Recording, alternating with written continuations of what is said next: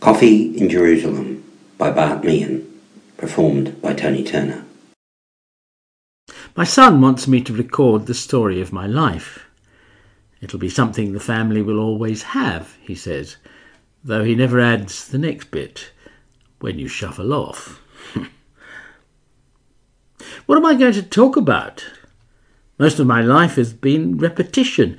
Get up, go to work, come home, go to bed. Just tell your stories, Dad. And he's right. You have to pass them on, or they die with you. I suppose I could begin with how I met his mother. A blind date at a barbecue. I shared the last sausage with her. She calls it the least romantic story ever told. Or maybe how I came here as a £10 tourist in the 50s and lived in a migrant hostel during the hottest summer on record. My family huddling in front of a rattling fan. But I was only three then, so those memories are planted. No, I'll start with something I know, something from midlife that mattered, a chance encounter.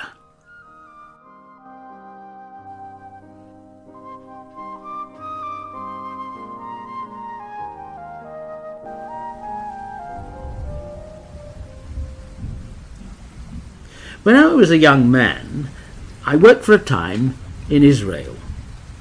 I guess that might sound exciting if you didn't know I was just doing paperwork for a company in Tel Aviv.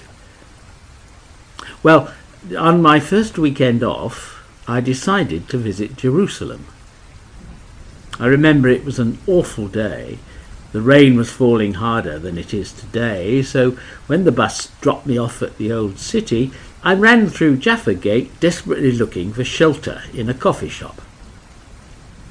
When I found one, a waiter blocked the door and said there were no seats. He was right. The place was packed. I'll stand at the counter. He looked unconvinced, and I think he was about to push me back into the street when an old man, sitting by himself, waved me over. You can join me. There's plenty of room. The waiter shrugged and took my order for a short black, while I made my way to the table. I thanked him as I sat down, and he asked if I was English. No, I'm from Australia. His face brightened. I have a distant cousin in Melbourne. Perhaps you know him. I live in Adelaide. And he looked disappointed. It's pity. It would have been nice if you knew him. You lose touch with family over the years. I noticed he had a sketchbook in front of him and that he'd been sketching the face of a woman. I told him it was very good. My daughter. It's her birthday. I always draw on her birthday. The waiter delivered my coffee with huff and left without asking if I wanted anything else. Don't mind him. He has been like that since his wife left uh, 20 years ago. I took a sip and grimaced. The coffee is as bitter as he is. But he's let me sit here for hours on a single cup, so it seems a small price to pay. He began sketching again, and I noticed the tattoo on his arm. He saw me staring and touched the spot. You know what this is. I nodded and said I was sorry. I didn't mean to be rude. He told me there was no need for apologies and offered his hand. I am Jacob. I told him mine, and he asked if it was a family name. My grandfather's, a tradition for the firstborn boy in our family. This clearly pleased him. Traditions are important. Have you come to Jerusalem because you are a Christian? I shook my head and told him I'd lapsed long time ago. Is there a reason? It was a question I hadn't thought about for a long time. I started life with a baptism in a cathedral and then made my way through a succession of schools St Paul's, St Mary's, St Joseph's, St John's, until I graduated high school with the conviction that religion's sole purpose was to tell me what I couldn't do in life. Suppose I grew up. But you will still walk the Via Dolorosa. I nodded and told him that it was tourism, not faith, that was motivating me. It is great pity. Everyone should believe in something. After all, if you don't have God, who will you blame? And he looked at the drawing in front of him.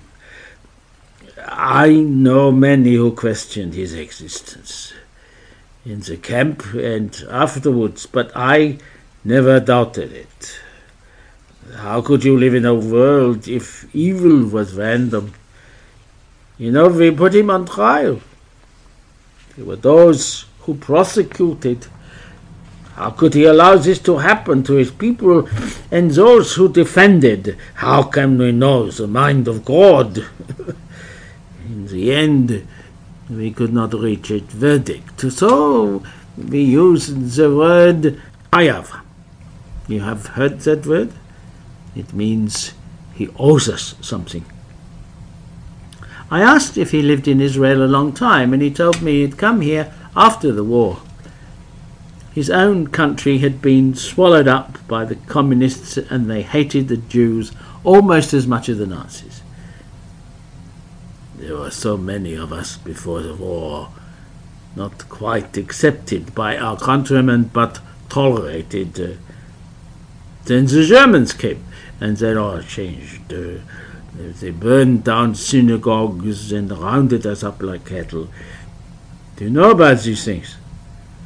I nodded and started to say that I'd seen a television series about it, something I immediately regretted, and I apologized again for my insensitivity. There's no need to be embarrassed. How else would a young man from Australia know about it? He asked if I had a family. I was still single then, so I said, just my parents and my brother. He thought for a moment before telling me that families were an important thing, the most important thing. Sometimes it is easy to forget that when we are busy. Before the war, I had such a wonderful family. My mother and father, brothers and sisters, uncles and aunts. And of course, I had my Esther and beautiful Anna. His hands moved across his sketch again, tracking the lines of his daughter's face. I asked if he had been an artist, and he shook his head. I was a jeweler, working in my uncle's shop. It was a skill that kept me alive in the camp. I made souvenirs for the gods, but I always liked to draw. In the summer we would go to the park and I would sketch my little Anna dancing in the sunlight. So young, yet such a wonderful dancer. Your coffee has gone cold. You must order another. I told him it was fine, but he insisted and waved at the waiter. I cannot stand my coffee cold. I always ask for it to be hot. I want to feel it burning on my tongue. You think that is odd? Perhaps it is. Perhaps I am punishing myself. He looked at me for a moment. I am wondering if I should tell you the rest. we are sharing coffee, but we are still strangers. See, if our stories are not passed on, they will die with us, won't they? And so he told me. At first, they lured the old ones with promises of extra bread. You will have to work hard in the camp, they said, but you will be well fed. This worked for a time, but then the stories began to come back, and there were no more volunteers. So they rounded us up in groups, shooting anyone who resisted. Those who were left, they packed in rail cars, men in one, women and small children in the other. As they took her away, my little Anna smiled and let go of her mother's hand. She spun like a ballerina and waved at me. I smiled back, and then she was gone. The rain had finally stopped, and tourists had begun to crowd back into the street. Jacob looked out of the window and shook his head. Ugh, Americans! They are very loud, aren't they? but I suppose there are worse ways to live. I have heard it said there is no greater sorrow than to remember joy in midst of wretchedness. But for me it was only the memories of my past that kept me alive. When others died of disease or despair, when they threw themselves on the fence so they'd be shot, I kept living. Through the hunger, through the beatings, through the choking smoke from the furnaces, I kept living. And when the war was over, I looked everywhere for them. I was so sure they had survived. My wife was such a strong woman, much stronger than me, and I knew she would never let anything happen to our Anna. But they were gone. I survived, and they did not. I suppose God thought he owed me something. The noise around us disappeared, and my hands trembled on the tiny cup of bitter coffee. I thought about the grainy images of living skeletons whose faces reflected nothing when they were finally released from hell. They were never real to me. They'd just been a footnote in history book. Jacob stood and said he had to go. Can you find your way to the Via Dolorosa from here? I was confused. I thought I thought you were drawing your daughter for her birthday, I said. He looked at me and smiled. You misunderstood. Uh, I draw on her birthday, my friend. I do it every year. Here, this is what she would have looked like when she was ten. And here, at twenty, she would be forty six today. He stared at the drawing, the clear lines of the beautiful woman she'd become in his mind. I imagined her with a family of her own. Children, maybe, even grandchildren. what a life she would have had. He closed the sketch pad and thanked me for my company on such a dreary day, and then he left. I never saw him again, though I went to the same cafe every time I visited Jerusalem. In the end, it was just a chance encounter. Strangers brought together for a moment on a rainy day. How many thousands of those do you have in life? And most you forget as soon as they are over. But I have such a clear memory of that day.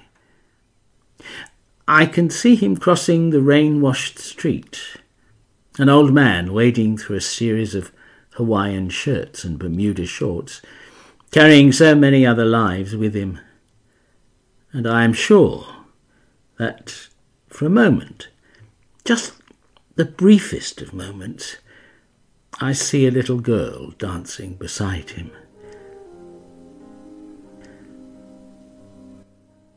When I was a boy, my father would tell me ghost stories. I believed them then, but I'm an old man now, and those years have taught me the only real ghosts are in our memories. Sometimes they bring us comfort, and sometimes they haunt us.